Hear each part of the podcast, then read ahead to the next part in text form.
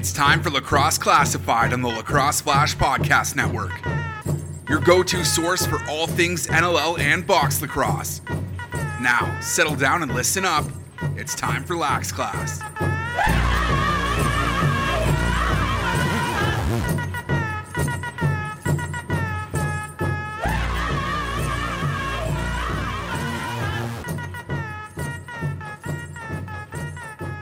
What's up, lacrosse fans? Welcome back to Lax Class here on the home of Lacrosse Classified, the Lacrosse Flash Podcast Network.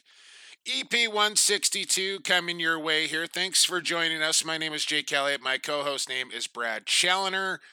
And we got a ton to talk about here on the podcast, as per usual, here this week. And season previews are now complete so we're heading into week three of the National Lacrosse League season. So we're going to break down some games for you here in quarter number one. Brad and I will both give you our Stampede Stallions of the week here on the podcast in quarter number one as well. Then we got uh, the 2 0 Vancouver Warriors, the number two overall draft pick from last year's entry draft. He wears number 28 two-time Minto Cup champion. I could throw that in there as well, Bradley. Uh, number 28 in your Vancouver Warriors program, Reid Bowering making his debut on Lax Class. Looking forward to this conversation. Quick sticks are back in their normal quarter number three. And of course, who you got in quarter four along with our Lax Class locks. So lots to talk about here on the program, Bradley. Uh, welcome back in. Uh, welcome home from uh, chilly Saskatoon. How are my people out there in Rush Nation? I miss them. I miss the tune. You like it there too. I know you do. I, I love Saskatoon, and it wasn't too cold actually. It was only it was it was like minus eight on Saturday morning when we went to shoot around, and Teddy and I were freezing our our hands off and our noses off coming out of the rink. You just kind of get slapped in the face with yeah. it. But overall, it was like it was it was warm enough to go for a walk. Like I went for a couple walks around downtown core, went and walked down by the river and kind of soaked it in a little bit. Beautiful. Beautiful. So it, it, it was manageable. Might be different when we go back for the TSN game of the week in mid February. Um, might be a little different story, but still manageable right now. And what a town, man! Like there is rush presence in that town. You've heard players talk about it. As soon as you get off the plane at the airport, there's the logo yeah, on the, the floor of the there, airport. Yeah. But even downtown, like I took a picture and tweeted it out. Like the buses have "Go Rush Go" on the buses on game day. There was uh, digital billboard ads all over. There's a merch store somewhere that I that I heard about, but I didn't stumble across. But like, there's definitely a presence in that town that it is it is Rush Nation, and I'm super proud of them for that to develop that over the last handful of years here. Yeah, I mean they've done it right there in Saskatchewan, and and you hope that the the Priestner family there carries on the tradition, the legacy that the Urban family left behind when they sold the franchise. I mean, just ultrally connected to Saskatoon, obviously, but really the entire province of Saskatchewan gets behind the rush and great sports town there in the prairies. So uh, miss those guys. Welcome home, and uh, we'll talk about it all here uh, later on in the program. But uh, quite the game there in, in Saskatchewan over the weekend as well.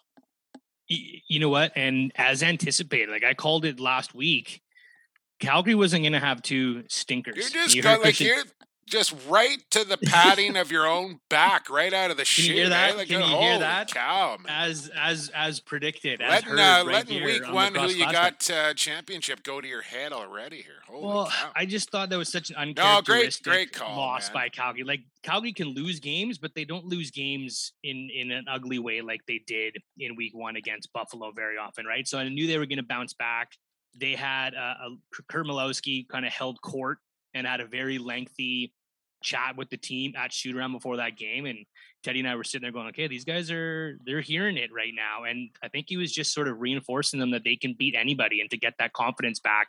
And, and it showed, it showed on, it showed on the floor. They opened up with it with a three goal run. They fought back every time, didn't let Saskatchewan get on any runs. Yeah. And then to get a big goal from an unexpected character as a game winner with you know a little bit not under two minutes to go.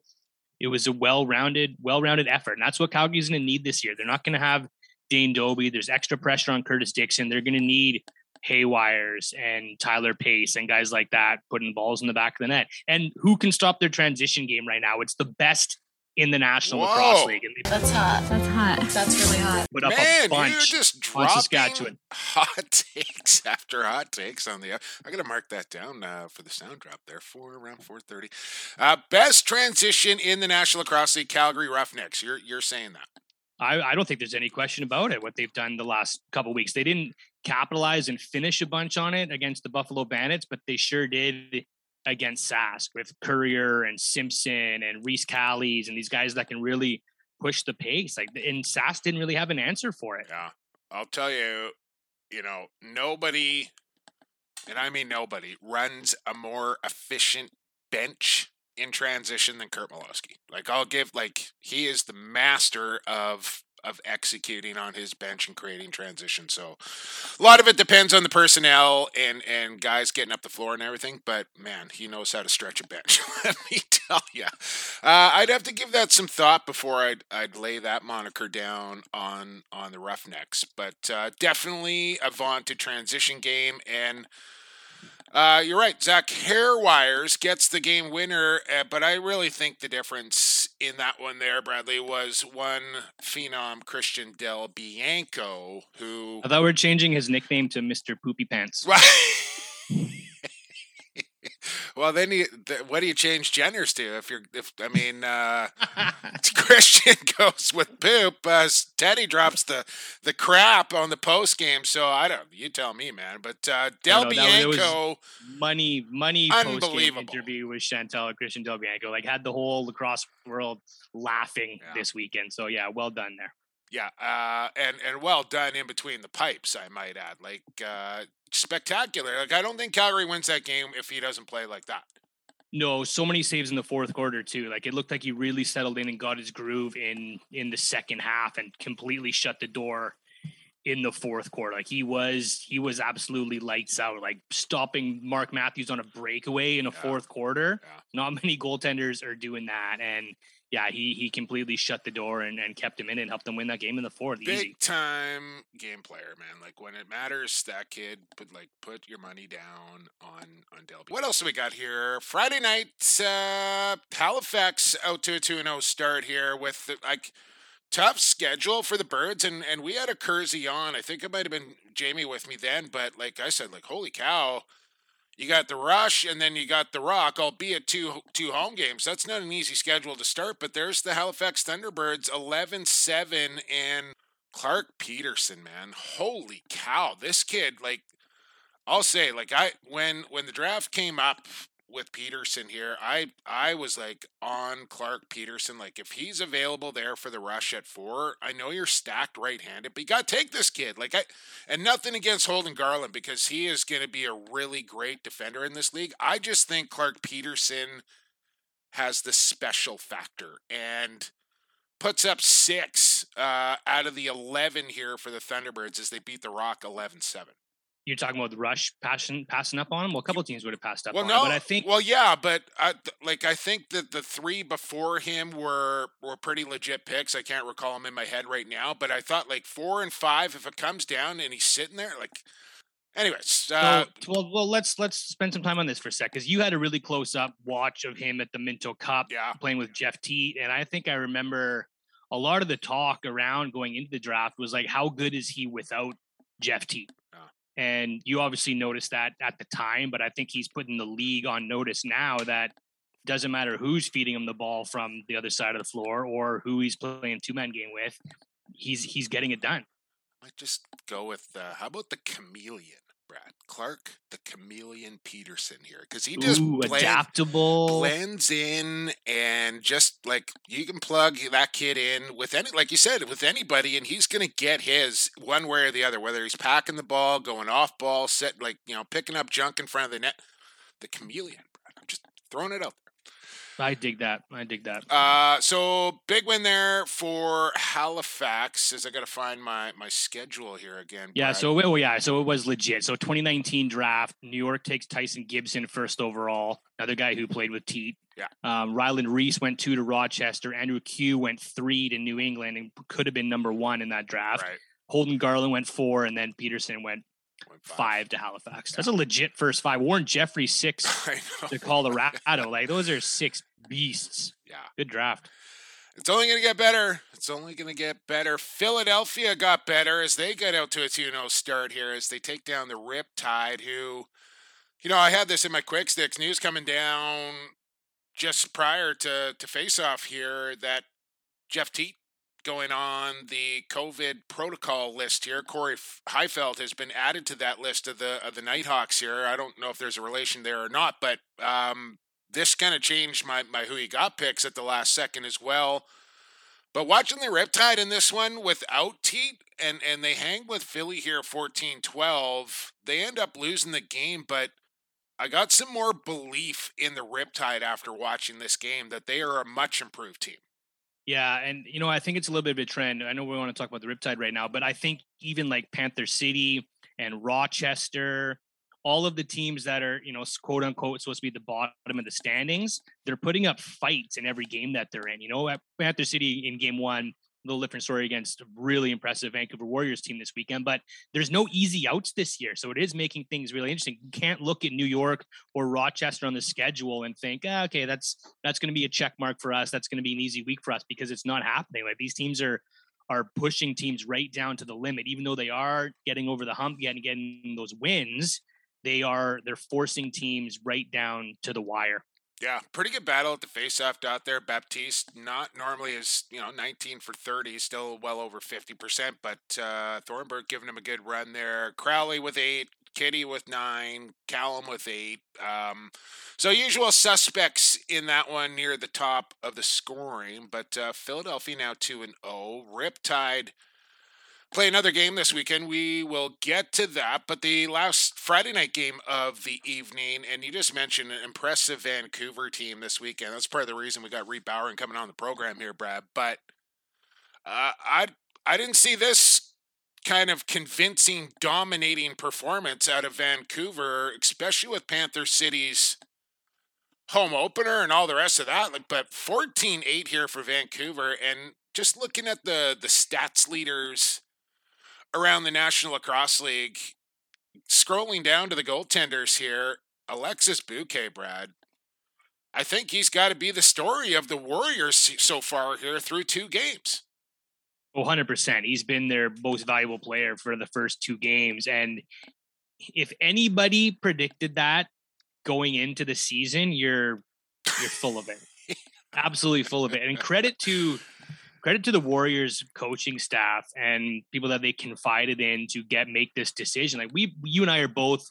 I raised my, I gave it the old rock. The I gave it the old rock eyebrow when I saw that come across the transaction wire. But like you like said, you and I are you and I are big Eric Penney fans on and off the floor, so we were kind of perplexed too. But then you hear the stories about how Buque was playing at camp.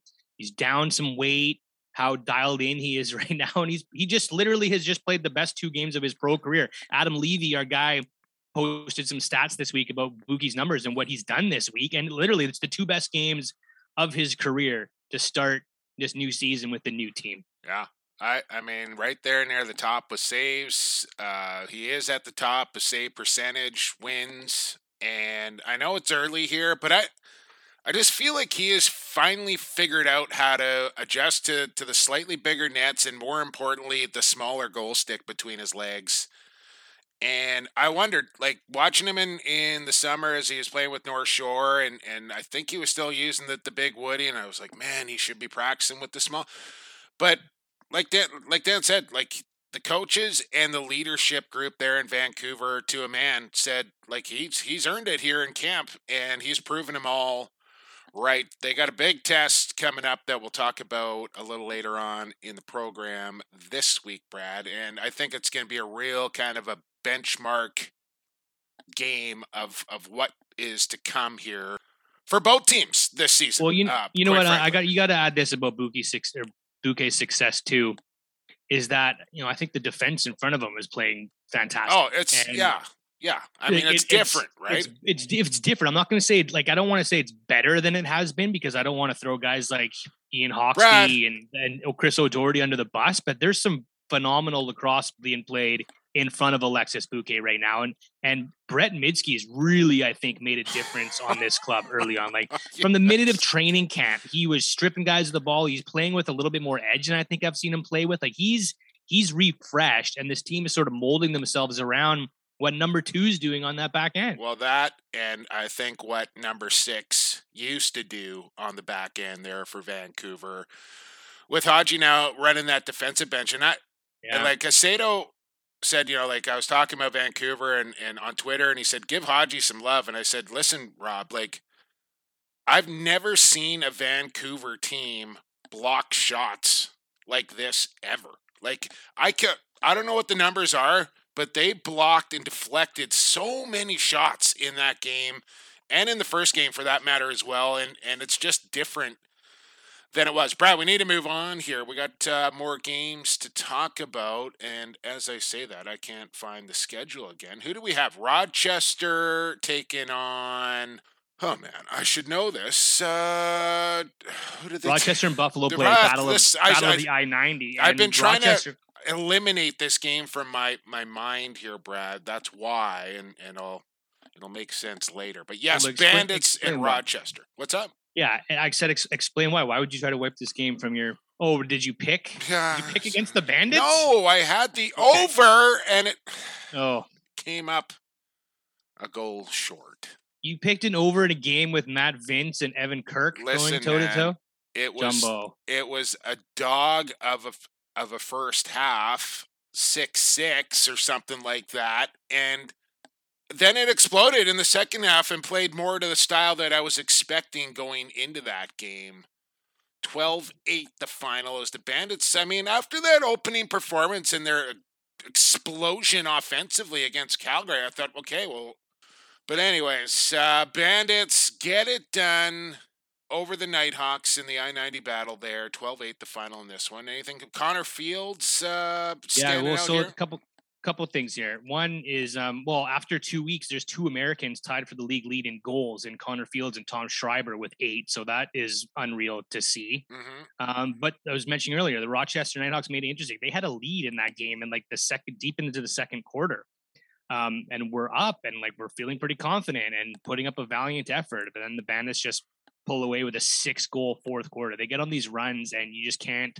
The Buffalo Bandits get on a six, seven goal run. You're not gonna, you're not gonna be able to win a lacrosse game. So they they went huge in the fourth quarter and you know made that made that battle of the I ninety a little bit more interesting than I think some people thought. I thought it was gonna be an easier win for Buffalo. Um, so valiant effort by the Nighthawks, who are now one and one. Yeah, they're right there. They're right there. Uh, just, you know, 60 minute game sort of thing. Uh, one more Saturday night affair, and this thing was bonkers. I actually want to leave that game for, for the end here, Brad, but let's talk about the Sunday game here.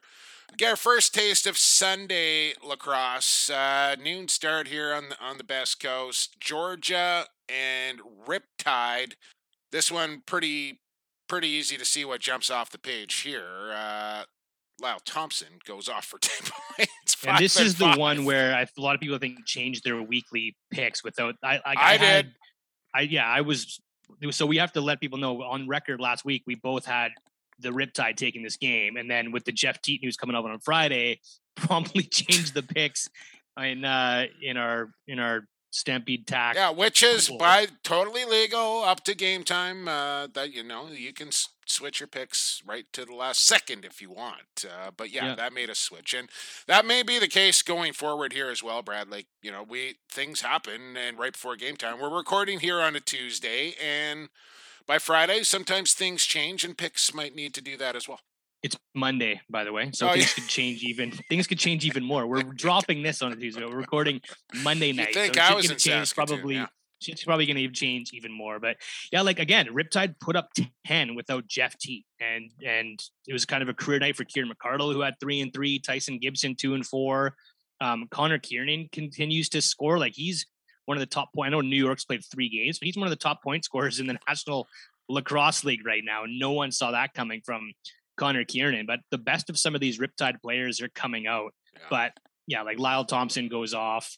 Um, and nice to see him. You know, I know he's been banged up over the last couple of years, but to see him in fine form is good for the Georgia Swarm. It's good for the National Lacrosse League. It's good for the sport of lacrosse, for that matter. Yeah, Showtime had six points in that game, and I bet you if you ask Callum, he would say that was one of the worst games he's ever played. Just to give you an idea, like six, he puts up six, and I bet you if you asked him, he'd say he played like dog poo. Christian Del Bianco. Saturday, we go. Let's jump back here because something special happened in this game, Brad, and that was the fact that Frankie Scigliano only allowed four goals in this game as San Diego beats Colorado 13 to 4 in this one and you know like after San Diego's week 1 performance I was on Colorado in this game they did not show up to play quite frankly period and San Diego came out like they had something to prove to the rest of the league here and they did that and just got better as the game went along and outscore the Mammoth 5-1 in the fourth quarter. They go away winning 13 to 4, but Scigliano becomes I want to say the 24th goalie in 35 years to allow 4 goals or less in a National Lacrosse League game. Yeah, it's absolutely unreal. I don't and I don't know like a two-faced performance from both of these two teams based on where they were in week 1. So I don't necessarily know where these two teams stand? Are, is, are the San Diego Seals closer to who yeah, they were? I think it's one? somewhere in the middle, right? Or yeah, and are the Colorado Mammoth as good as they were in Week One and just had a had a bad week? I know it wasn't not a great performance by the Colorado Mammoth from any part of the floor. You know, their defense didn't look great, their offense wasn't clicking. Zed was very quiet, um, and Ryan Lee couldn't get it all done on his own. So the ball just wasn't moving very well. They weren't they didn't get a lot of shots on goal in this one either, and the the San Diego Seals just looked completely different. They had a phenomenal D, looked re-energized. Dane Dobbie went off. Oh like, man, Brad, like the, the two goals from Dobbie, like he had three, but two of them were just bonkers. And I and I put the tweet out over uh, on game night there. Like I just said, it's it's getting to the point where it's almost not surprising to see it. No, and, he's he's He's the master of the. For, I know, like the crazy. Lack, yeah. Don't don't don't write this down as a hot take. Don't take it the wrong way. But it's it's like junior esque what he's doing, because he does these ridiculous things. and your jaw hits the floor, and you go, "That's you're not surprised of who it's coming from." Yeah. No, but it's not surprised of who it's coming from. Like if if another player did that, it's a fluke, like, but he does it like the Dominey goal. Over. The Dominey goal goes yeah. viral. Where did that come from? From Scott Dominey. But Dobbie does it twice in a game, and it's like the Dobbie doing Dobbie things. Yeah because it's expected. And he's just, he's a veteran that has been doing that now for so long and getting better with age. It's unbelievable. That it's yeah, it's it's it's special to see, and it doesn't happen in a lot of other sports, right? Like we talk about it a lot, how Doyle and Sanderson and Junior and Dan Dawson were still so great and productive in the latter stages of their third thirties. That's where Dobbie's getting to now. The game slows down. He's creative. He knows where the net is, and and good things happen. Yeah, pretty good. Uh, 44 there in purple and gold. Uh, and I wanted to talk about that game last, Brad, because it leads us into our Stampede Stallions of the Week. So uh, it's been a while there, partner, but uh, foot in the stirrup there, saddle up. It's time to head for the Stampede Stables.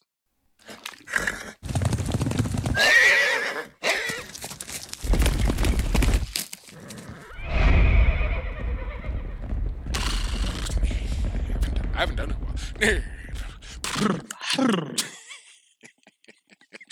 Welcome to the stables. Uh, as you just heard, we have arrived here at the Stampede Tack and Western Wear Stables. And before we reveal our Stampede Stallions of the week, getting pretty darn close to Christmas time here, and Stampede Tack and Western Wear is here for you. Gift cards in all denominations available. That way they can just grab the little piece of plastic there, walk into the, the palatial estate there. Did I just say palatial? Careful now. palatial estate there at Stampede Tack and pick out whatever they want. Uh, and, and that's the way to do it. Uh, Danny always gives me a hard time about gift cards because I love giving gift cards because it's so easy just like you know to walk into safeway or whatever and just pick out a bunch and hand them on i love getting gift cards too you can get them at stampede tack and western wear do it online stampede.ca where shopping online is still shopping local they've been there since 1966 they're going to be there until 2066 Stampede Tack and Western Wear. Uh, Stampede Stallions of the week, and, and Brad, I kind of alluded to it in our last game. Frank Scigliano, who has done something in the National Lacrosse League is my stallion of the week. And San Diego, you know, made a deal with Calgary in order to take him with their first pick in the expansion draft. And then when expansion came around again, they doubled down on Frankie and said, You're our guy. When, you know, that, that last year before we kind of broke up, there was injuries and Damude was making a push and it was kind of like, oh, what you but they they go with Frankie, they lock him up for another two years, and like he was not the reason that the Seals lost that opener against Vancouver, and he was definitely a big part of the reason why they won over Colorado. So this week, Frank Skeggs Scigliano, welcome to the stable, brother. You are this week's Stampede Stallion of the week. I am going with uh, a member of the Calgary Roughnecks I mentioned earlier, I don't think you can contest this really, Jumbo. I don't know if you've had time to think about it over the last 20 minutes, but the best transition team in the league right now, the Calgary Roughnecks, the way they send guys up the floor, and one of the best guys to do that is Shane Simpson, who had three assists in the game against the Saskatchewan Rush. He knows when to go. He brings in great passes from Frank Scigliano. There's one that he was sort of like fumbling and bobbling with, able to recover and fed it up as a, to a breakaway pass. I think it was the Tanner Cook goal um, that put Calgary on the board. Like just unbelievable. People call him the fastest player in the National He's Lacrosse quick. League. He is. I don't know. If. I don't know if it's disputable right now. Like the guy just Capito, flies up the maybe? floor. He knows a knack to where to get it from Del Bianco, who puts it on a rope every time. He doesn't just lob it and let it bounce and let you run to it. Del Bianco is putting that right in your stick, and Simpson's gone. And he had a few great passes that ended up into three goals against the Saskatchewan Rush, and is like the main cog in their transition. So my Stampede Stallion of the week is from your Calgary Roughnecks, Shane Simpson. Former Six Nations Arrows Minto Cup champion. Simmer. Yeah. Uh, North Carolina, I believe, for for Simpson. I I'll throw out something. I think Del Bianco, you know, like top to bottom, fantastic goaltender. But I think what separates him from a lot of others is his ball throwing ability. Christian Del Bianco, best ball throwing goaltender in the NLL. Is that a hot take? I don't even know if that is no, a hot I don't. I don't know if that's hot because I think it's obvious. Yeah. I think it's obvious the way he mm-hmm. he gets it up and out. How many is? I'm trying to see how many assists he had in that game. Nick Rose is very good at it, but it's so different their styles and the way that they, they do it. Yeah, Nick's is very sort of It's like a calming, flip. you know. And yeah, it's like a yeah, lollipop. it's like a nice little yeah. flip, and yeah, and and Del Bianco gets up and he'll take a step. You know, he'll come take a step to the top of his crease and let that thing go. And he's got Currier and Simpson and Callies and Mitch Wilde and guys that can fly Doesn't miss to, often. to catch these balls. No. Yeah. All right, Bradley. Well, a massive opening quarter there uh, for EP 162 here. Welcome to the stable, Shane Simpson. Uh, so Frankie and, and Shane are going in here in, in week number two, and uh, we'll see who's on deck for do something good, do something special, or you know just show up with a heck of a grinder performance, and you could find yourself in the Stampede Tack and Western Wear stable. Break time here on the pod, and on the other side, we're moving to quarter two, and we're going to talk to number 28 of your Vancouver Warriors, Reid Bowering, next here on Lax Class.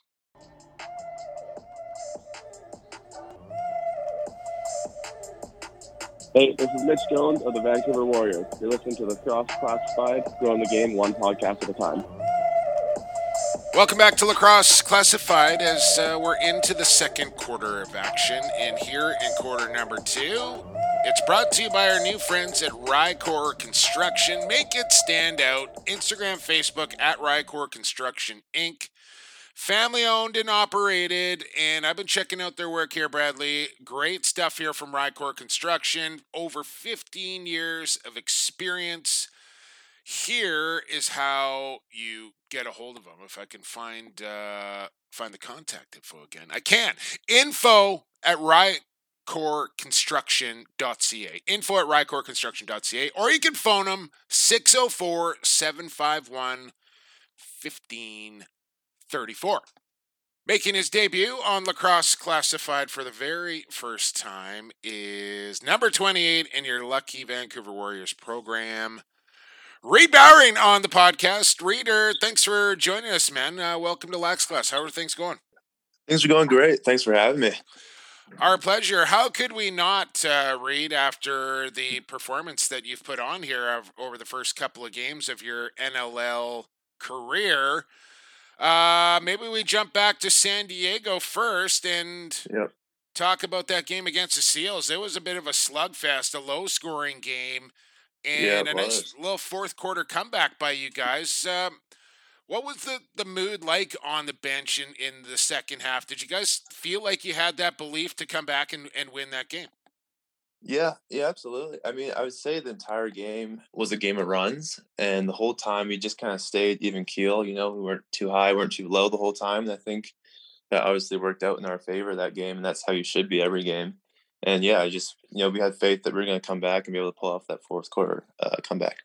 What's been what's sort of been the dialogue from from Chris Gill and Caleb Toth and Curtis Hodge? Like, it's if I know you were, haven't been there in the past, but it's a it's a different looking bench. Um, Yeah. Do they? Do, is that like they want this to be an even keel team? Is that one of the big messages to you guys to kind of, you know, just just take care of business and not get too high, get too low? Like, what's what's the build for the Vancouver Warriors?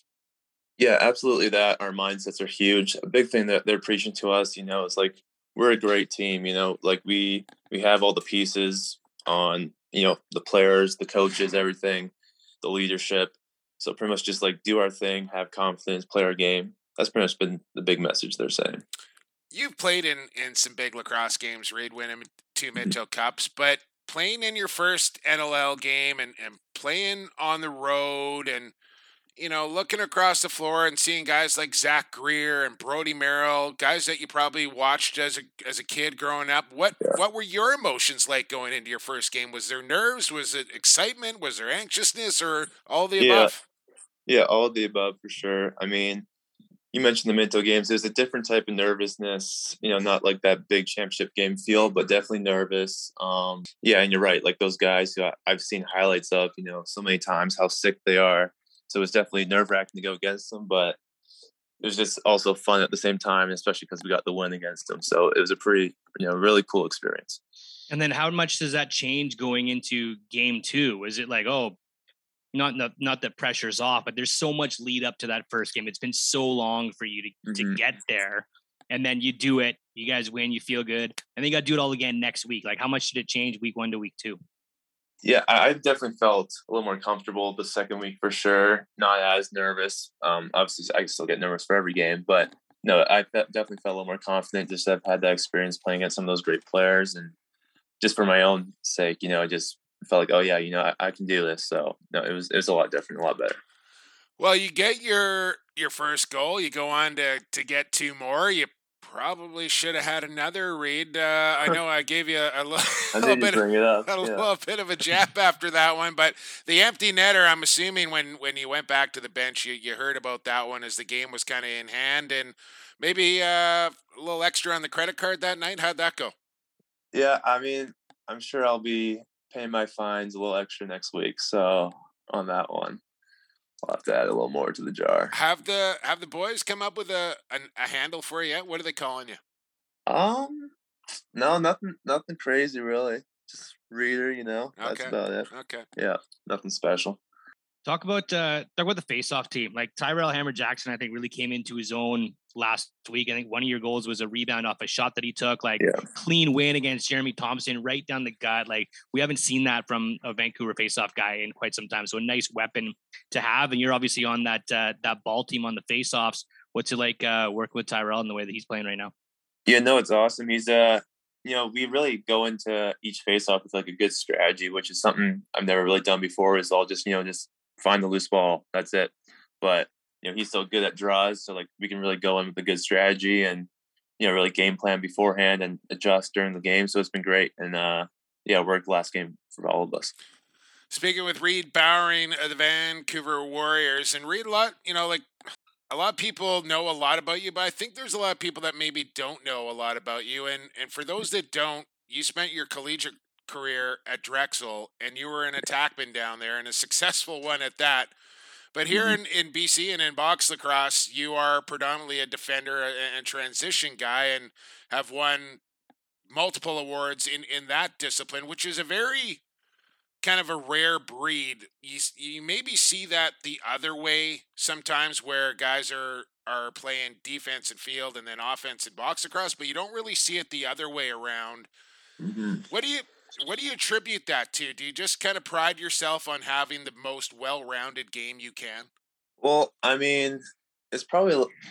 I mean, I loved playing offense, and growing up, like I hated defense. I just wanted to score goals. Still, just want to score goals sometimes, you know. But and then once I got to junior, you know, Pat Coyle put me on defense, and I wasn't too happy about it at first. But then I just kind of started doing it, obviously, so, So, I could was it up. till junior that you started playing defense? Yeah, yeah, my first year junior, um, and I was still playing intermediate offense, and then Okay. playing my first year junior with defense. So I think that's really when things started changing. I, I use my offensive skills when I play defense, and I use my defensive school uh, skills when I play offense. You know, picking up loose balls or whatever it is, or just knowing offensive players' tendencies because I kind of consider myself an offensive player as well. So I think it's really benefited me that change when Pat uh, did that back in junior. Was that a, a numbers thing? Like who was on O that year, or was did he see something in you right away early that said, "No, you know what, we're going to make this switch"? Well, you were what, just probably sixteen, right? Right, like a five, you yeah, five-year guy. 16 or 17, grade 11. And then we had guys like, we, we had pace we had Cole Shafer, Cloutier was on that team, Cloutier was on that team, Yeah. a bunch of guys. So, I mean, yeah, it would have been tough to make the offensive lineup for sure. And But I think Pat maybe I've seen ahead of time just that I probably wasn't like an, a strictly offensive player going into the NLL, even, you know, years later. And he made that change. And I'm uh, pretty grateful for it now. I know you've uh, worn a couple of different numbers over your career, Reid, but uh, Mm-hmm. 28 here for the Vancouver Warriors, and Brad and I obviously are, are big numbers guys and, and memorizing jerseys and stuff. Why 28?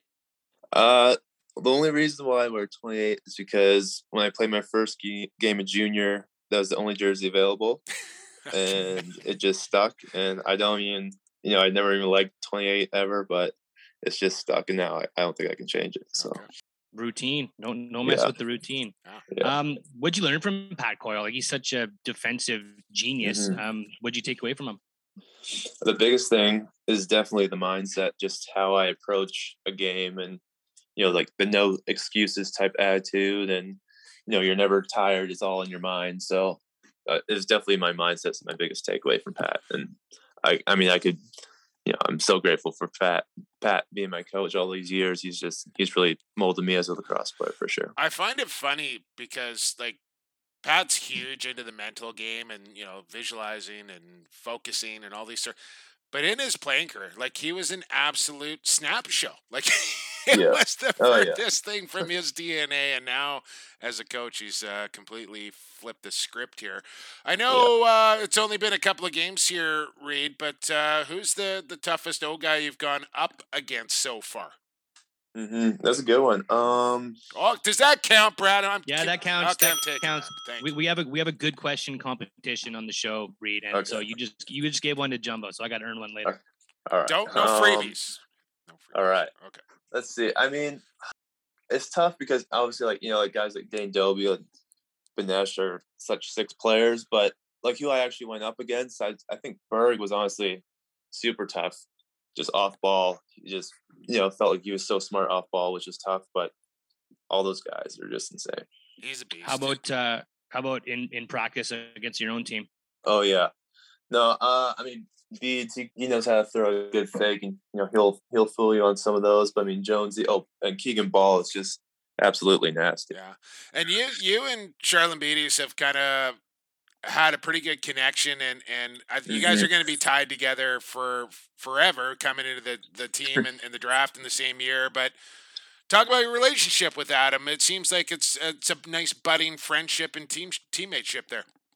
Yeah, absolutely. I mean, when he first got to Vancouver and we kind of had a little get together the Warriors, and you know, right away we're talking, you know, most of the night. And he's, you know, a great guy, great competitor, and obviously a great lacrosse player. And you guys Um, go back to, to the 2016 Minto Cup, of course. Oh, uh, where yeah, you got do, you, yeah. do you ever give him the gears on that or what?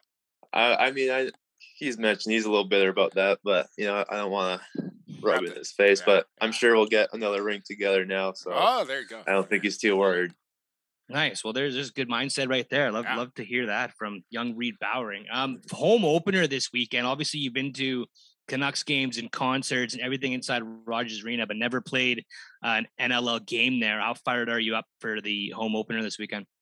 Yeah, I'm pumped. I I mean, those first two games on the road were awesome, but I think it's going to feel really cool just to be in the home arena with all those home fans and guys who are actually cheering for you now, you know, not booing you. So I think it's going to be a lot of fun, and I, I really can't wait. Well, I'm How's, sure. um, sorry, Brad. Sorry, I was going to say how um Jumbo and I were talking earlier about the, the turn in this Warriors team and starting two and eight, two and zero, and Buque's been fantastic. But Yeah. giving a lot of credit to to Curtis Hodgson and kind of what he's done for the D. Um, how has Hodgie put his stamp on this team this year? You think? Oh yeah, he's uh he's really got us in a good system, and you know, letting us, you know, it's not like controlling us too much, but letting us, you know, use our strengths. But he's just been great, and uh, I think we have a really good system. I don't want to speak on it too much, you know, but no, he's smart. Ricky. we're set up. I think we're set up pretty well, and uh, I, I love playing in this system. Uh, one more here for you from me, Reid, and and one of the people, your friends, your family, that's uh, surely going to be coming to to watch you in in the home opener will be your lovely girlfriend Olivia. Now, For sure. You know, I I gotta say, and I and I think I told you this, but my my girlfriend like lives vicariously through your mm-hmm. guys' Instagram account here. Yeah, You like I don't know if I've ever seen a girl more in love with her boyfriend than Olivia is with you. Just and you're the mm. same way like and this is like Oh, big yeah. public no, now like it's unabashed and just like not everybody does this. Do the do Mhm. the fellas give you a hard time in the locker room or do you even just like say screw it, I don't care. I'm this is who I am. yeah. I mean, obviously, I get you know some jokes about TikTok or whatever, or Instagram, and not everyone's on that stuff. So you know, of course, I'll get a few chirps, but I, I know it's all harmless, it's all fun and games, and the guys are honestly all really good, and just with the, even our own social media and everything, like guys, I think are kind of into that stuff, and no, it's it's all fun and games and all love there And between the team. Liv, like Liv's doing really well with it too. Like she's Oh yeah, yeah, she's killing it on on social media. Like that's kind of what she does, right?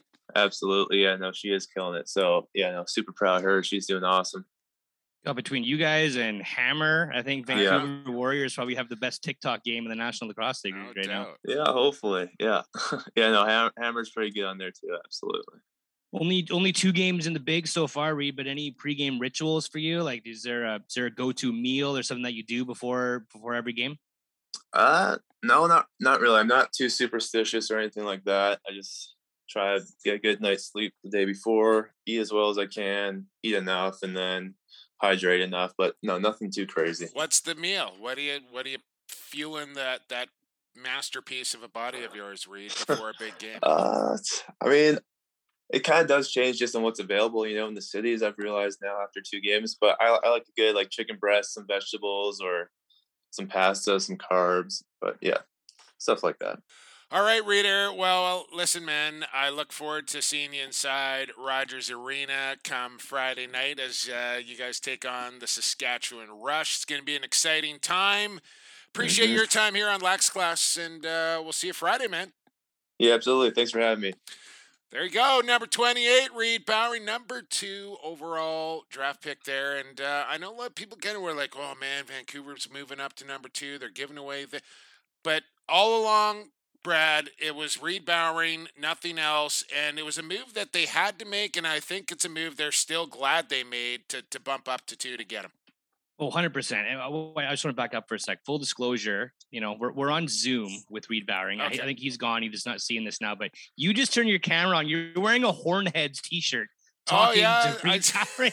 Can you see? You got an Adanac tattoo on your thigh, Hey, hey listen. your calf, but you're wearing a Hornheads Junior A Listen. t-shirt. Listen. Hey, if there's free merch, you're you're chucking That's it on, a- eh? that's just it. Shooter uh, hooked me up back there at the Survivors Cup, and this is uh, I'm gonna plan on getting a little spin in. See, I wore the- my Warriors hat to suck up to Reid, I'm and you're wearing a Hornheads jersey. Do you I, I see me this is out going. like just because I got a good question and you didn't? I know. uh, I'm a little. I'm a little salty now. I'm a little salty. But no, you're right. And you know that whole pairing of Beads and Bowering. There's not a lot of teams that you know. There's been the two rookie classes, but a lot of those rookies. The Charalambides thing is that he he was ready. He was one of the only players in that draft, the first round, especially that was ready this year. Yeah. So the Warriors essentially got two first round draft picks this year. I know some teams will have that next year because you know like Panther City will have. Donville will join, and they still got a first round next year, and that person I might don't be know. ready. I don't think they that person- actually do have their first round next year. yeah, they might have traded it for status for somebody, right? Um, but no, but what I'm trying to say is that like I hear there's ya. not a lot of one-two rookie punches, especially number two and number four Yeah. that have joined the team this year. And yeah, those guys really are the future. And it's great to see them bonding. They are going to be linked. It's nice that one plays the back end and one plays the front, and there's some well-rounded pieces there. And those are the two building blocks for the Vancouver Warriors. Yeah, We've been talking about Reid Bowering for years. How versatile he is. He gets a hat trick. He's got a bunch of loose balls already. He's playing. He's playing physical Vancouver Warriors D, and he hasn't looked out of place at all. He's really stood out so far. I mean, you just notice him everywhere on the floor. And like, listen, man, no disrespect to anybody else on that roster, but like Reid Bowering is right near the top of the depth chart on the back end, and Charalambides is right near the top on the outdoor. Like, it, and that's just a testament to how good they are, not a testament to how bad the rest of the or how deep the rest of the roster is. That's just how good these young rookies are stepping into this Vancouver lineup. They're massively impact players right out of the chute. Exactly, and a big, I think a big, um, a big measuring stick this week. You know, they're they're two and zero against uh, against San Diego and Panther City. Now they've got an zero and two rush Can you like team coming in. So here's here's the bar. Like, is Vancouver as good as a two and zero team as as as we think they are, and is Sask as, as bad as an zero and two team? I guess we'll find out because they're going to want to get back into the win call. Can you imagine a like I like two So here's the here's the stat. I don't know if you know the stat, No, no, so. Saskatchewan hasn't been 0 and 3 since 2011 as the Edmonton Rush. Uh, the Warriors franchise, and I know Lee, many think that the Warriors are you know only two years old, and I think some in the organization kind of believe that too, right? When it comes to what the rebirth is and what the rebrand is and what historical records show, because a lot of it doesn't mean anything with a new franchise. But when they were the Van, when they were the Washington Stealth in 2010, they started 3 and 0 and then went 6 and 0 and won the championship that year. So as an organization, they haven't been 3 and 0 in 11 years. haven't been 2 and 0 since 2017 and that's where they sit now but like did you ever like I didn't I didn't there's no way I thought Saskatchewan coming into this game the third game of the year Vancouver would be both 2 and 0 and they would be 0 and 2 like I just like there was no scenario in my mind where I would see that maybe you know the Rush were 2 and 0 Vancouver is 1 and 1 or what like you know but this like this is It's just setting up for or- a yeah it's this, yeah, this is a dandy. key game in week three. And I know, and I think there's been a lot of, we talked about it earlier, like there's a lot of two faced teams, right? Or teams that have been different, changing so much week to week. Um, it's going to take us a few weeks. Oh, excuse me. It's going to take a few weeks. I don't think I've ever burped on a podcast. what before. Getting excited. Getting excited. You're Pardon me. You're drinking those Um, Hamilton craft beers you brought home with you. right right um it's going to take a few weeks to figure out what what each one of these teams really brings to the table and get some consistency so it's uh it's going to be a doozy on friday And just so happens to be the TSN game of the week as well. We're going to talk about it all coming up in the fourth quarter with who you got in Lax Class Locks. Coming up next, however, is halftime, and then right on the other side, Quick Sticks. Stay tuned. EP 162 Lacrosse Flash Podcast Network. Associated Labels and Packaging, a fun family company that offers premium quality labels and packaging with unparalleled service. With 40 years of experience, an extensive product catalog, and an ever growing fleet of equipment, Associated Labels and Packaging is the perfect fit to take your labels and packaging to the next level. Hey, this is Kevin Crowley from the Philadelphia Wings. You're listening to Lax Class, your go-to source for all things NLL and box lacrosse. Welcome back to Lax We're into the second half of action here on EP 162. And uh, back with us here once again, Brad, uh, the National Cross League sponsoring Quick Sticks. And uh, always lots going on at NLL.com. I've been uh, enjoying the Fanatics.ca commercials during the broadcasts. Of course, uh, every single NLL game available for you on TSN and ESPN Plus, TSN Direct, TSN Go, the game of the week. all of it uh, newsletter that's a good way to stay informed as well and good way to stay informed in the world of box lacrosse is quick sticks bradley so let's get after it here because we got a few to get through uh, I don't know if you saw this, Brad, because I know uh, Cannonball's got himself a private Instagram account, but uh, this got shared around a little bit. And Patty Campbell who is from Hamilton, Ontario, had himself a time at the Rock Firewolves game in, in week one.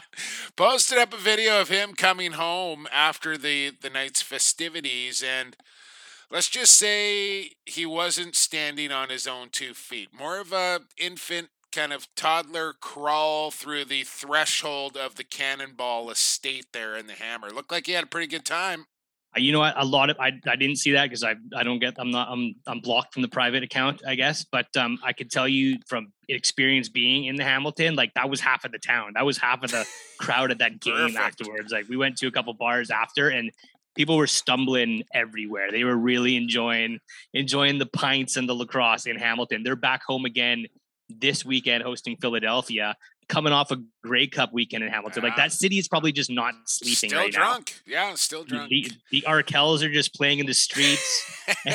do they have a do they have like a hometown beer in the Hammer? Is it like, you know, like Pilsner in, in Saskatchewan or is 15 16 I went well we went to the we went to the George Hamilton uh, brewery. Okay. So I'm assuming Hamilton's named after George Hamilton. They had a bunch of like local craft beers there. So I'll, right. I'll, go with that. Well, it looked like uh, looked like Cannonball tried every single one of them that night. I want to give a big time shout out to our boy Tyson Geik, Charlie Ragusa. I know, uh, I think Gaudy Owens was it, has been in on this as well.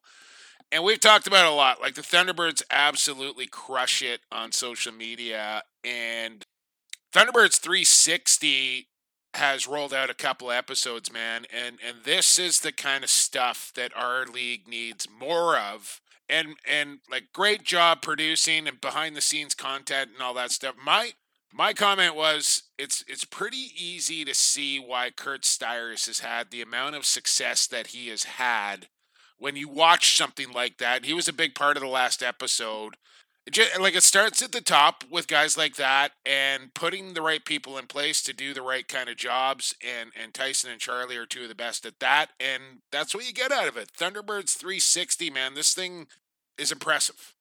Well, it's it's investing in the right people and, and putting your dollars where where you want to focus on. He's sinking that into his marketing team. I think those guys probably have a higher payroll than some rosters do for their social media team in the National Lacrosse League. Like it's it's un, it's incredible what Curt Styres is is is sinking into that town. They seem to be making a dent in the marketplace. The nest is a rocking place, and it's all because of a lot of it to do with, with social media. It's it's free marketing to do social media. It's not free with the investment they're putting behind the scenes, but it's it's free to get that stuff out there. And yeah, 360 is amazing. It's getting a raw look that we haven't seen before. Like how often you're you going to get a guy who just scored an overtime winner sitting down on camera and saying, "Oh yeah, Cody Jamieson is behind the net saying go high, go mm-hmm. high," yeah. and he switched hands and went high. Like you just haven't heard guys be that candid. So credit to Tyson and crew for asking those questions and getting those stories out of the players. And then the quick because turnaround. that's that's what we need more of. Yeah, it was all, all like two like the next morning. Well, I think the was, whole story with uh, Duch coming across and joining the team late and was supposed to be a healthy scratch, and then Jammer goes down in in warm up, and in comes Duchy and pumps in three, player of the game, and they turned it around in like two days and got that that story, which was a real pivotal thing of their kind of their home opener there. And Brad, man, uh, speaking of Duchy, this news coming down. Uh, I guess it was Friday night. Uh, Rhys Duch, man, you got a feel for the guy. Battled all his way back with the the Achilles and looked better than ever. And like I said, player of the game, hat trick, all the rest of it and blows out his patella, done for the year. Had a chance to text Duchy that night and, you know, just thought I said I was thinking about him. And listen, Rhys is he's doing it again. Like he's not like that quickly his mindset turned to guess I'm gonna have to do this one more time. So that was great to hear. He, you know, he was obviously pretty devastated by the news, but motivated to to come back one more time. And I think he can do it. I know he can. Yeah, I know we can't do. I Rhys Duch is one of the most competitive people I've had the chance of speaking to and meeting in the NLL over the last decade or so. Like he just he has that fire, that competitive edge, and that's what gives him that edge to be at his prime one of the best players in the game and to and to lift championships and to will teams to victory. You talk about guys who have that extra edge to you know step it up in a fourth quarter or score that big goal guy's literally nickname is clutch and he was he was one of those guys. He had god-given talent but he works his ass off and he's he's driven and, and super super regardless so, no doubt in my mind he'll be back. I you know i feel from i hate that like just that you don't want that, that way. You don't no no after all that hard work. And you know I, I hate to think that maybe the travel's got something to do with that. Like a lot of time on an airplane flying back and forth across the country like there's a lot of just putting your body through a ringer you know so maybe um, something a little answer me this maybe, brett Challoner. Rhys Duch, whether he returns for another year of NLL lacrosse or not, Hall of Famer? Oh, unquestionably, Jumbo. Unquestionably, easy, okay. easy. He'll be. Okay, he's one of the best down. goals. Calm come on, come on. I just. Hey. hey, he's gonna go down as one of the greatest goal. Like I don't know how the stats in front of me, but like he's approaching top ten goals, thousand points. Um, he's right there for all those for all those big yeah. categories: a championship, an MVP nominee. Couple. He's got two. Um, He's got two. Played in a couple more. Uh, what else? Just we that got? goal alone. You know, you talk about the. MVP. You talk Iconic. about moments in lacrosse. Iconic. Hundred percent. Hundred percent. Couple more quick. Well, we got a bunch more quick sticks here, Brad. Uh, we saw this for the first time this NLL season, and it just happened to be one of the marquee players of the league, and we talked about it off the top. But Jeff Teat and Corey Highfield going into COVID protocol over last weekend. These guys are the first two they're not going to be the last two, and I'm really interested and intrigued to see how this goes, how they handle it, when, how soon they return. Is it a false positive? All these sort of things that we've kind of seen play out in other big leagues and sports, and now it's an it's unavoidable. It's going to happen in the National Lacrosse League, and I want to see how it's dealt with and how it plays out here. Yeah, I know it's a it's a tough one, and yeah, best Teddy of Jenner, best of luck to, to, Jeff. Teddy and, Jenner's and take yeah. about um about Jeff Teat not winning Rookie of the Year might come to fruition if you have to miss a handful of games and set himself uh yeah set himself behind the eight ball a little bit. That's a tough way to go out, but yeah, that's it's gonna it's gonna keep happening, and I'm curious to see what happens next week. Is he gonna be able to like I don't I don't know if it's an automatic. I know there's a there's a, a, a league document that kind of goes deep into this stuff, but I don't know if it's an automatic two week does it is it going to affect people that he was around yeah. you know is there other teammates that could come down and and and have to miss out games as well or can he just keep taking test after test after test and if he's negative by next weekend's game. Actually, I think they have a bye. Yeah, they don't play this weekend. Yeah, so it's so I they've mean, actually got a pretty good schedule here to have a have a week. bad weekend to miss when you play Christmas, twice, So right? They played twice, yeah, so yeah, that's that was bad tough. that weekend, but to have the break and then to have Christmas, you, that they'll probably be at their next Yeah, game. Yep. Yep, absolutely. Speaking of Christmas, couple of Christmas notes here. I thought the Philly Wings Christmas or holiday jerseys, I should probably say, in case there's some Karens listening, Brad. Uh, holiday jerseys there for the Philadelphia Wings. Uh, they caught my attention. What'd you think? super well done. I thought those were I thought those were brilliant, and they looked good in them, and they played well in them. They got the win. The fans were loving it in Philly. I thought those were some of the best.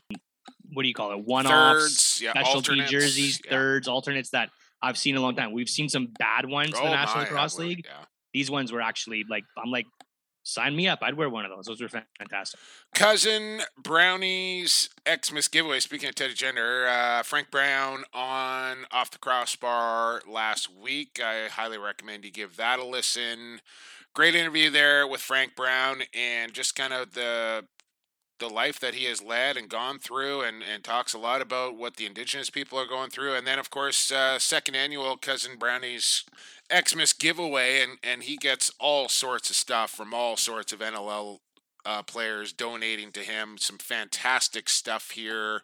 So I'll retweet this, but check out Frank Brown. What is he, Brad? Frank Brown 84 or something like that on Twitter. And, and you can find the link to donate uh, to that great cause and, and help out a bunch of people. Um, what else do we want to touch on here? Oh, Brad, I asked you this like four times. You can ask me who else is a Hall of Famer. Is it like um, no, I'm not. No. Uh, but I did ask you like four different times, and I know you were off just jet setting to the prairies, big TV star, and don't have a lot of time to spend uh, texting back and forth with me. But I asked you how to give away a pair of Warriors tickets. You'll recall, Brad, because I asked you four times and did not get a reply from you. So I was uh, left to, to come up with this on my own. And actually, Evan was uh, the one who who helped me out here. So brain trust getting together. Well- See, I just had to step back and let you guys come up with a brilliant concept yourself. So let's hear how to, how you're going to roll this out. Okay, obviously, so it's two tickets for the home opener for the Vancouver Warriors this Friday, December the 17th. So you got to be local, obviously, to the lower mainland. Got to be able to get to the game. But I got a pair of Warriors tickets to the home opener here. And all you have to do, I don't care how you get at me Instagram, Twitter, Facebook, email, text me. 604 75. No, I'm just kidding. Uh, do whatever you got to do to win these tickets. All you have to do is tell me how many penalty minutes I got in 1997. That's it. Find out. It should be easy enough information to look up. In the WLA, WLA 1997, Western Lacrosse Association, 1997, Jake Elliott. New Westminster Salmon Bellies.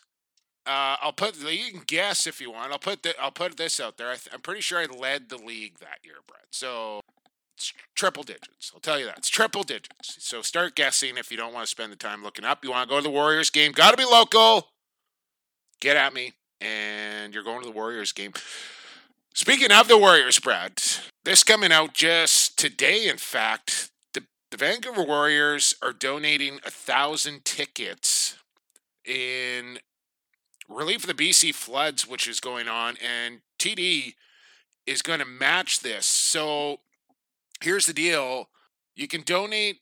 It's ten dollars to donate. I think you can do up to eight tickets. As soon as the thousand are gone, they're gone, and then TD will match it. So I love this initiative. It's going to help out a lot of people and maybe give the the opportunity to a lot of people to come to the game that might have not had it before. Yeah, it's absolutely fantastic for the home opener to tap into giving back like that in such what's been a, such a rough month here in, in in British Columbia for people. I think it's absolutely fantastic from the Vancouver Warriors and from TD. It's it's fantastic. And then when you get to the game, there's five dollar beers. Well, I was just to say. and so and there's saving Matt money all Beers over the returning place. against his old team and all the storylines that are going to go along with that, and Brett Mydske captaining this team. Um, it's going to be such such a fun night on Friday at seven thirty, and this is just a, a cheaper way to get in and for the right cause. So do it, do Yeah. it if you haven't got your tickets yet. and uh, lots of local talent on the rush as well. So lots of reasons to come to the game. Five dollar beers have to be right near the top of the list.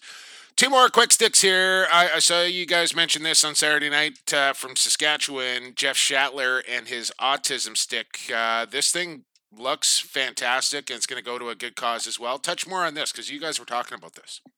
Yeah, we're at shoot around and got our eye on Jeff Shatler's stick, and it's we're like, is it pink? Is it blue? Like every time we looked at it, it looked like a different color. But then you get up close and it had like a rainbow dye on it. So Teddy did some digging and found out that, yeah, like you said, Jeff Shatler's nephew is diagnosed with autism and he wants to try to raise some money for for the autism cause and for research. So he dyed his his his stick, which I guess is like a, a symbol of No way Shats did that, but had somebody do it for him. well, yeah, someone freshly did it. it looks really good. No way It looks Shatner really good. that, yeah.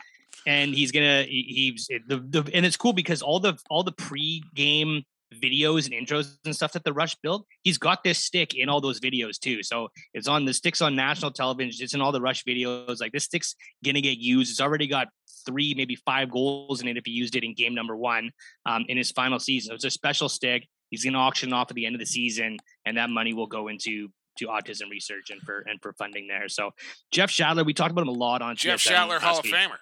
Yeah, easy Hall of Famer there, Jumbo. And the the highest scoring Indigenous player in the history of the National Lacrosse League as Yeah. it stands right now. Yeah. And I don't think a lot of people realize that because it's not kind of top ten numbers yet. But if you scroll down the list, he's knocking on the door and he's the highest scoring indigenous player of all time and he does so much off the floor whether it's for this autism now or it's for the indigenous community in saskatoon oh, where he now lives and gives back yeah, like he, the guy does so much for the game and he's going to be close to the game after this year if he does hang it up like he says he will though jeff mccomb thinks he can play another three yeah. um, you know he's going to be close to the game whether it's coaching junior a coaching in the nll one day this guy is a, a gamer and a lifer uh Absolutely, man. And Jeff Shatler, like last player to win MVP that wasn't a pure offensive player, right? I think like he won transition player of the year and MVP. Mm-hmm. Yeah, back in 2011. So it's been a minute. Yeah, impressive nonetheless. Uh, last one I got here, Brad, is uh, Lacrosse Canada coming out with the announcement that the IJLL, essentially the tournament that I don't even know how to describe this thing, Brad. Like it was for junior players. I use air quotes, a junior world championship, but it was like junior age players that didn't make playoffs or maybe junior players that weren't playing junior A. There was like two Canadian teams and a Iroquois team and I so bottom line here is that Lacrosse Canada has said to players do not go play in this tournament. It's not sanctioned. It's not a true world championship. It's not Team Canada. We're not behind it. We're not backing it. And if you go play in it, you're jeopardizing your status to be eligible to play in things like the Minto, the Man, the U19s, and World Championships. I think this I've been on this horse for a long time, bro. Like I, I've said that this this is a great concept but it needs to be sanctioned and it needs to be run by World Lacrosse and Lacrosse Canada, done the proper way. And I never liked the fact that they tried to put on the facade that it was Team Canada when everybody knew damn well it wasn't.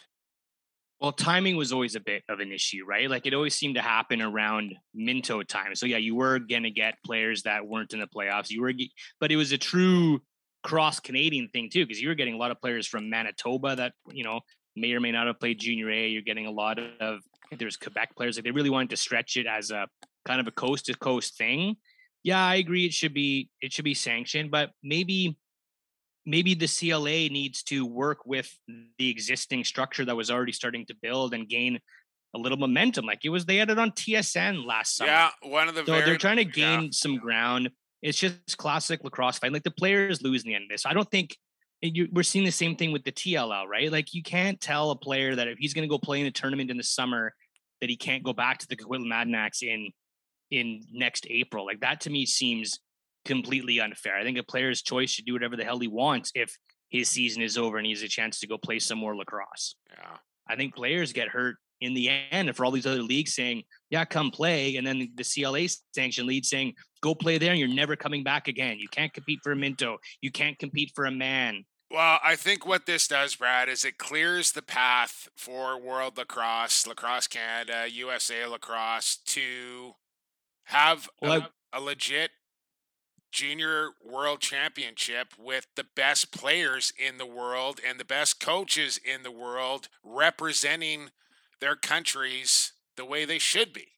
Yeah, and I, and maybe that's conspiracy theory that I know nothing about, but maybe that's something that's being cooked up right now, and oh, that's why this is coming is, out, man. and that's why it's being squashed. Okay, let's kill anything else that says "quote unquote" Team Canada, and we'll release our plan here in short order. Yeah, it's coming. I have no doubt that World Lacrosse is going to come out with a junior I mean, they already do the U19 for field lacrosse. The the box lacrosse. I mean, it's a no brainer, and I to legitimize it, I think World Lacrosse does have to be behind this.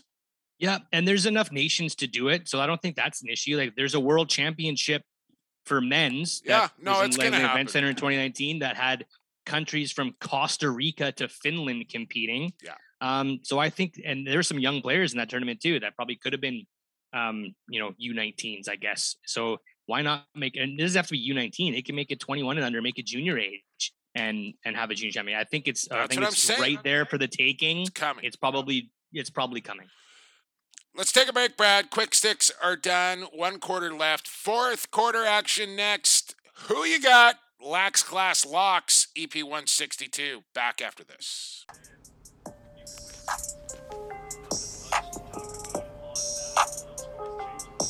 Hey, this is Jonathan Donville, Minto Cup champion with the Orangeville Northmen. You're listening to Lacrosse Classified, growing the game one podcast at a time. Fourth quarter action is now underway. Welcome back to Lax Class. And uh, before we get started here in the fourth quarter, I got to let you know I would love it if you guys would subscribe to the podcast wherever you are listening right now. Throw down a review as well. Five stars only, please. Uh, don't forget to follow us on social media at Lax Class on Twitter, Lacrosse Classified on Instagram. I've got a Facebook page, an email address, lacrosseclassified at gmail.com. Brad is at Brad Shell. Evan is at Shemlax. I am at PXP, the number four. Sports says, uh, fellas, who you got time here in the fourth quarter? And what should we do first here? Uh, well, I think the first thing we got to do is a little soundbite here. It's time for Who You Got. It's time once again to play your favorite podcast game.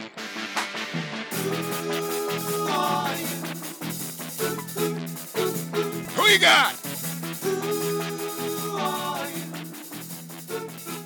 Go. Who you got? Brought to you by Stampede Tack and Western Wear. And some items can be tough to find at Christmas time, but one thing will not be tough to find is boots at Stampede Tack and Western Wear. Ariat, Boulet, Blundstone, Canada West, name a boot, they have it. It doesn't matter if you're looking for cowboy, motorcycle, or even work boots. Stampede has them for you. Boots for men, boots for ladies, boots for kids. Boots made for walking. Boots for everybody. Stampede.ca, where shopping online is still shopping local, or head on out there to Cloverdale, corner Highway 10 and 180th. Get yourself some boots, maybe with a gift card. Who knows? Uh, who you got? What do we do first here? I can't remember. Announce last week's winner? Is that what I'm supposed to do off the top here? Absolutely. Week two winner, I believe he is a repeat winner of Who You Got, uh, winning way back when and whatever year that was and whatever week it was. Brent, long-time listener of the podcast out of Okotoks, Alberta. Brent, the lawyer, counselor. Brent Robinson is this week's winner of Who You Got. Uh, Evan Runda, like, uh, he, what did he do? Did he nail everyone? No, nobody nailed everyone, but the people that finished in first basically had went what six for seven and lost their five game. So the main problem for almost everybody was the rush upset and what was the other one that was the major upset? Oh, Colorado. Almost everybody took Colorado. Yeah. Mm. So uh, basically, almost everybody faltered there. You know, Teddy Jenner would have won the heat, Almost but everybody. he took the riptide and he lost out. Three people ended up with 30, and so went to tie breaks. He took Combined Panther score City, 24. too, though. And Brent was 23. He took Panther City too, that Teddy Jenner. Brad, however, you took Calgary. We gave you a hard time on that, so you got the Roughnecks pick right. That happened to be my eight game, which just absolutely crushed me. And My week two- seven. yeah, tough one there. So Brad uh, Challoner is actually still remaining at the top of the standings with 61 points. I 63. 63. What do I got? 51. Is that right? Uh, 50. 50. 50 and you're way down 46. again way way way down there at the near the bottom again evan at 46 uh, never won a round of who you got ever evan schemenauer Well, let's see if we can change that this week. All right. This week is probably the toughest It week. is not ever. easy no question about it brad since uh, you did the best again last week you remain number one overall in the standings as i swallow the throw up in my mouth right This is becoming a bit of a trend. Two weeks, two weeks. So we Yeah, no, we just said in the NLL two weeks is not a trend yet. We need like three or four weeks to decide which way teams are going. So maybe I'm I'm running on the hot streak right now, but sure I will. Uh, it's not I'll how run you start down. it's how you finish We got Friday night action. I love the love the Friday night action we've had every week so far, but things will start out in Panther City as the 0 2 PCLC host the 1 and 1 Colorado Mammoth, the two faced Colorado Mammoth, who go from scoring 16 to 4 Mm. down in Panther City on Friday night. Uh, so who came last? You or, Jum- or Jumbo or Evan? I'm in last. So I Okay, get so to. then- do I go first then? I can't even remember this. So no, then I go first. Okay. So then, Evan, who you got? I think we started to see the the real Panther City last week. Um, Colorado, I don't think going to have back to back stinkers like this. I've got Colorado for a six. Now, keep in mind it's only eight to four this week, and that's the tricky part. Yeah, pay attention to that, people. You're always going to start with the number eight, and you'll go down to however many games that there are that week. So don't get confused by that. Don't forget to save and apply after you pick your team, and then put the confidence number beside your pick. Just quick recap there for people who have joined up late. Uh, I don't think Panther City is as bad as they showed against Vancouver. I think they bounce back here a little bit, but I still think Colorado wins this game on the road. They were absolutely horrible last weekend, and I don't see that happening again. Just think they're a better team here and tough picks this week. So I'm putting this one down as my seven for the Woolies. Mammoth, seven. Same reasons, but a little bit more confident. Give me an eight there. In the words of Christian Del Bianco, um, they stunk. We went in like our poop didn't stink, and uh, you know they got they got beaten up by San Diego at home. Home openers have been Listen. tough. We'll get to that in some of these games later. But give me the Mammoth with an eight. Okay, listen, Brad. You've been f- you were you're flip flopping. Pick it, Del Bianco or Del Bianco. You're you're flip flopping on the regular here. Pick one and go with it. Del Bianco, Thank- Christian Del Bianco. Thank That's what he Uh, told okay. us.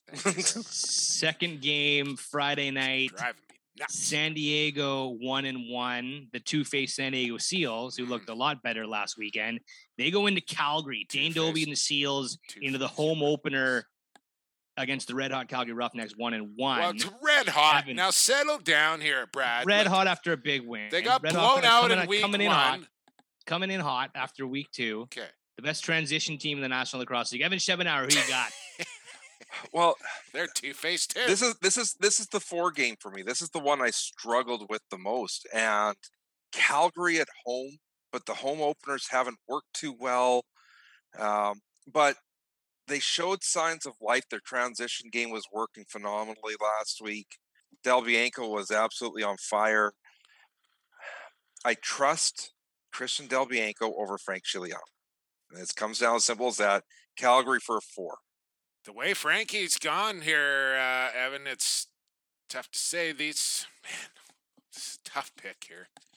I just got to believe that the way Calgary performed last week is going to carry over into their home opener. Vancouver and Calgary, are the last two teams to have their home openers here, taking the Roughnecks for a six. Roughnecks for a six. Yeah, Frankie's got to do it twice in a row. I- You know, it's gonna be tough to live up that expectation. But I really liked what I saw.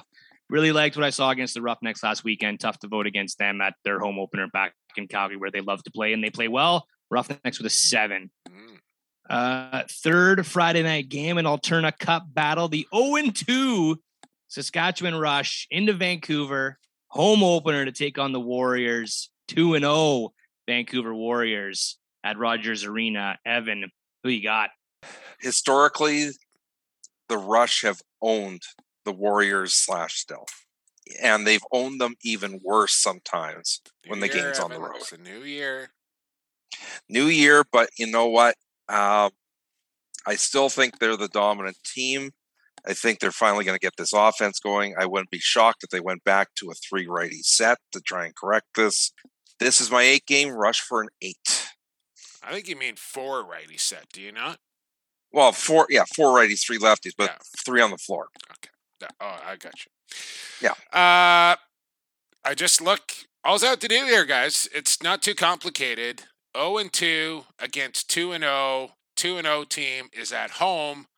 I'm also employed by that team. Give me Vancouver for a four. Please. Thank you very much. Despite the fact that they are actually worse at home than they are on the road. Yeah. New year, Evan. New team. What is there, Brad? Like six guys remaining from 2017 or something like that? Like it's a brand new team. Well, from a new- 2017, I would I would even less. I Yeah. think there's only uh, nine or 11 Salt from and- 2019. Like it's almost 50 percent turnover.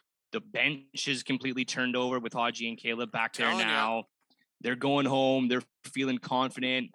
You know, the rush are just the rush don't That seem as, as scary rush there. as they have That- before. yeah. yeah, Warriors, Warriors with a four on their home opener. Let's go. Let's go. There's my chance to make some serious ground up. Well, that's you. We're, we're yeah, we're disagreeing a lot today. This is good. Um, Saturday night, Rochester Nighthawks one and one into Albany, the first ever game or the first game back in Albany since like 2003 Mm. as the Firewolves out their home opener. They're 0 and 1. They've had a week off. Evan, who you got? They're 0 and 1, but they're 0 and 1 in a pretty impressive game on the road in Hamilton. So I think that Rochester still has some work to do. I trust Albany a lot more. Albany for seven. I put an eight down beside Albany here.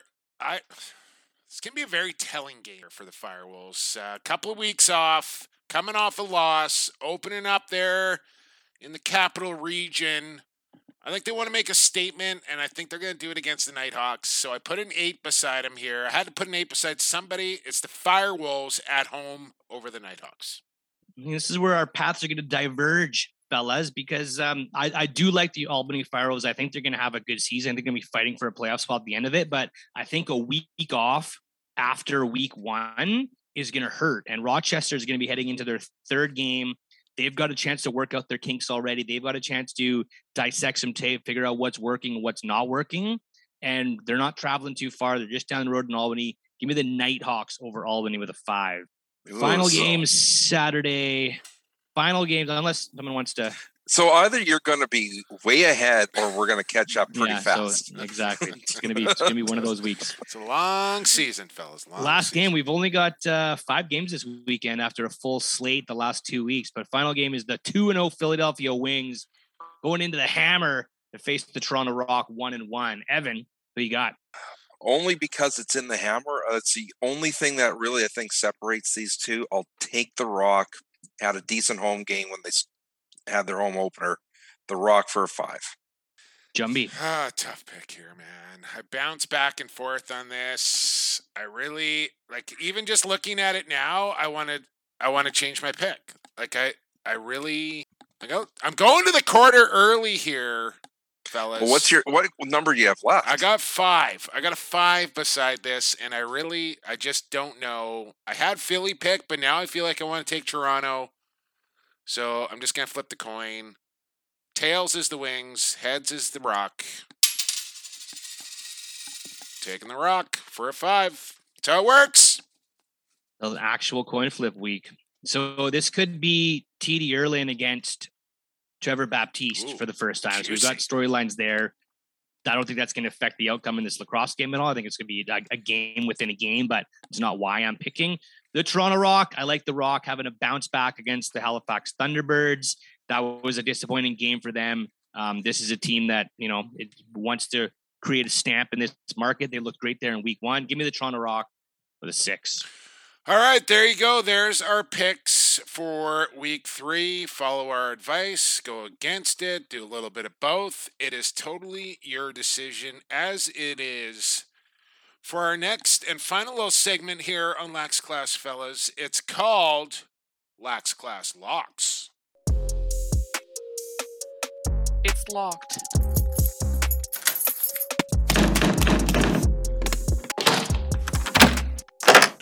Declare lock gun away. Ooh, that's a big luck, all right.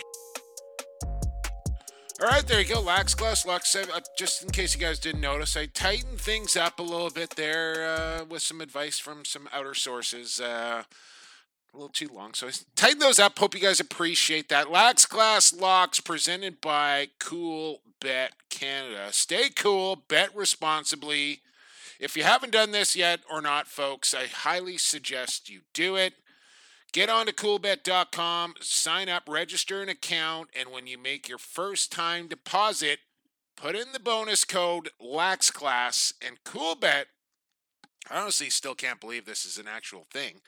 You put in up to $200, they will match you with real money up to $200. So you put in two, you got 400 bucks, but you got to use the bonus code LAXClass. Now, we're we going to do a bit of education on this real quick so people understand these odds? Yeah, because look at it? Brad Brad is confused and and I am a little bit as well. So if you know that we are who we are far from experienced gamblers here, uh yeah, run it down a little bit. Sure. Yeah, I I mean, I, I'm I don't put a whole lot of money down on games, but I understand how this works. So if you see a positive odd, let's say it says a positive 150, what this means is that if you were to have put a hundred dollars down on the game, you would profit 150. So you get your hundred back plus 150, your payout is 250.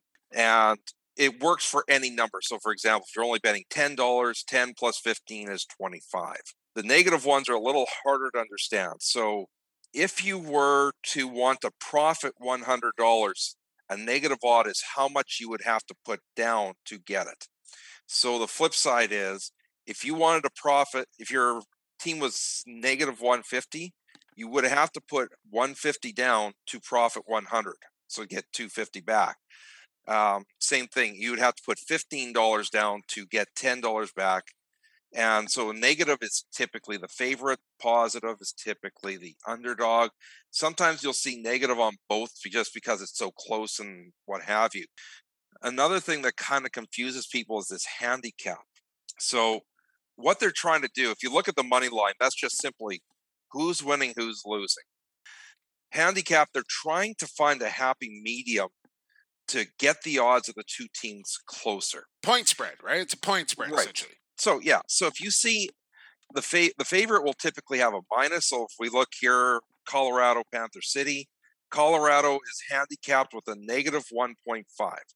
What that means is is that if you bet it on the handicap, Colorado has to win by at least 2 for it to pay for you. If you bet on Panther City, if they win or they lose even by one goal, you pay, you get paid. You win the bet. Right.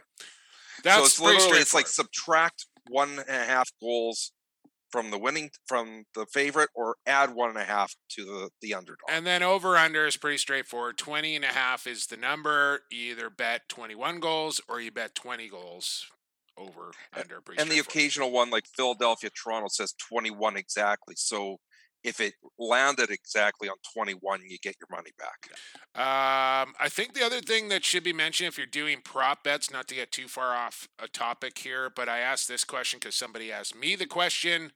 If you have a prop bet and then that player does not dress or does not play, then it's just a wash. You get your money back on that as well. Speaking of uh, our jumbo bucks bets, our parlays from last week, fellas, uh, I don't think anyone's came through. I know I went two for three. I needed the over between Buffalo and Rochester to, to pull in 140 jumbo bucks. That fell through. They came up a goal short, so I came up empty. How about how'd you guys do, I came up empty. I had Colorado straight up. Brad? I got two, I got two out of three. I yeah, I called it on the handicap, which I blew, but I took Calgary to beat Saskatchewan, and I took the over in the New York and Philly game, which I hit. Tough one. So we all went two for three. So room for improvement here as we uh, pull out another 20 jumbo bucks out of the proverbial ATM here, fellas. Uh, Brad, why don't you start us off here? Give us your three game parlay for week three, please. All right, so we've got the. I've already predicted the Rochester Nighthawks over the Albany Firewolves. Rochester, pretty big, like biggest underdogs of the week at plus two twenty five.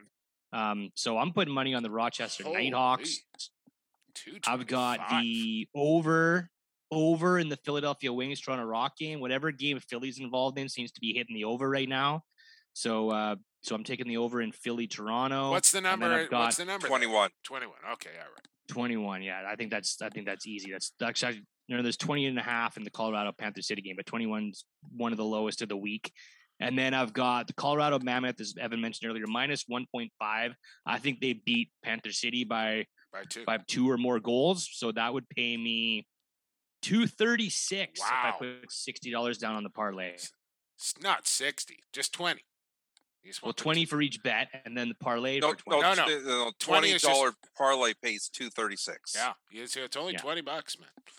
So you And ti- for those that don't know, a parlay basically you're multiplying your odds together. yeah, so you multiply all three bets together and then multiply that by 20. Is But if you lose even one, you're done. got to go 3 for 3. Evan, your three game parlay please.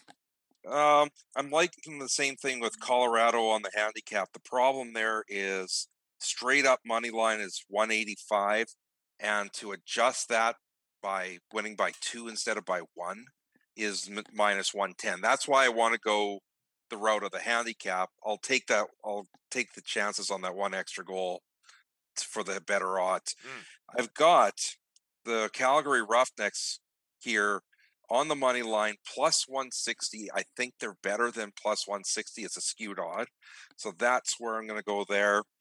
I'm also going to take the over under in the rochester albany game it's at 21.5 um, rochester's been go- scoring some serious goals uh, so i think they'll hit the over there on that one a $20 bet pays 180.64 Good luck to you, sir. My lax class lock of the week, and uh, I get on this now, people, because it's it's a lock. It's coming home. Put in your bank account right now. Colorado. I think we're all on this, so this must be a good bet because we're all picking it. Colorado 1.5 over Panther City. Vancouver, who I picked on who you got to win the game, is a dog here with a goal and a half. I think that's an easy pick there. So they can lose by a goal, which they're not going to do. So give me Vancouver plus 1.5. And I'm taking Calgary at plus 1.5 at home. Are you kidding me? At home, coming off a big victory over Saskatchewan, and they're a dog at home, 1.5 against San Diego. Give me that as well. 149.09 is going to be in your pocket by the end of Saturday night. You can thank me on Sunday. I think that's our Lax Class Locks of the Week. Are we all good But- here? But you know what? This week coming up with three was tough. Well, yeah, see. there's that's well. Here we are. This is only going to get tougher from here on out. I think once we start seeing. uh Well, right right now we we don't know what these teams Well, are doing. could- It's so that's different it. from from one week to the next. That's it. I think like similar to the NFL season, like you need to wait four to six weeks to kind of see who's rising to the top and who's falling to the bottom. And and we're in early days here, so I'm still pretty confident in my picks here. Like I really felt like I should have won last week. I kind of felt like I just man. Anyway, Well, the other difficulty is, and this we saw this happen this week, where the COVID testing isn't happening until like the day before the game, yeah, and all of a sudden a Jeff Teat gets thrown on COVID protocol, and changes things. your your bet goes out the window all of a sudden if you bet on the Riptide. Just one player Yeah. doesn't take much. We don't have to worry about that this week. Uh, Riptide are not in action. Who else isn't playing? Halifax, Buffalo, Georgia. Georgia. Yeah, a few teams off on the docket this week. Uh, I think that's going to wrap up Lax Class. Unless you guys got anything else you want to chime in on. Good. Uh, Five dollar beers and a thousand tickets to support BC flood victims in BC. We'll see you at Rogers Arena Friday night. And if you're not in the Lower Mainland, that's your only excuse to not watch the TSN game of the week. If you're not in the Lower Mainland, if you are in the Lower Mainland, you will be inside the arena. If you're outside the Lower Mainland, they'll be watching on TSN. Uh, and it'll be interesting to see what the guesses are on your uh, penalty minutes back in '97. uh, 97 led the league. Uh, look it up. Um, and Here's a hint for people if they haven't heard it yet. We had Todd LeBranch on the show what a couple of years ago. Yeah. And he admitted in that season he he uh, dimed you. Yeah. And that wasn't your first or second penalty of the game, if I'm not mistaken. That's a tough one. Tough pill to swallow there. Um, I'm going to contradict what you said there, Brad. If you're in the lower mainland, put your TV on TSN and then go to the game. Come back, watch it later. Just having your TV and your cable box on TSN while the game is going on is an important thing to do. So do it regardless whether you're coming to the game, you're home, you're whatever. Just have it on TSN during NLL lacrosse at all times. Uh, and it's encouraging that you know the week one ratings. It was the equivalency of a NBA game on TV. So pretty good.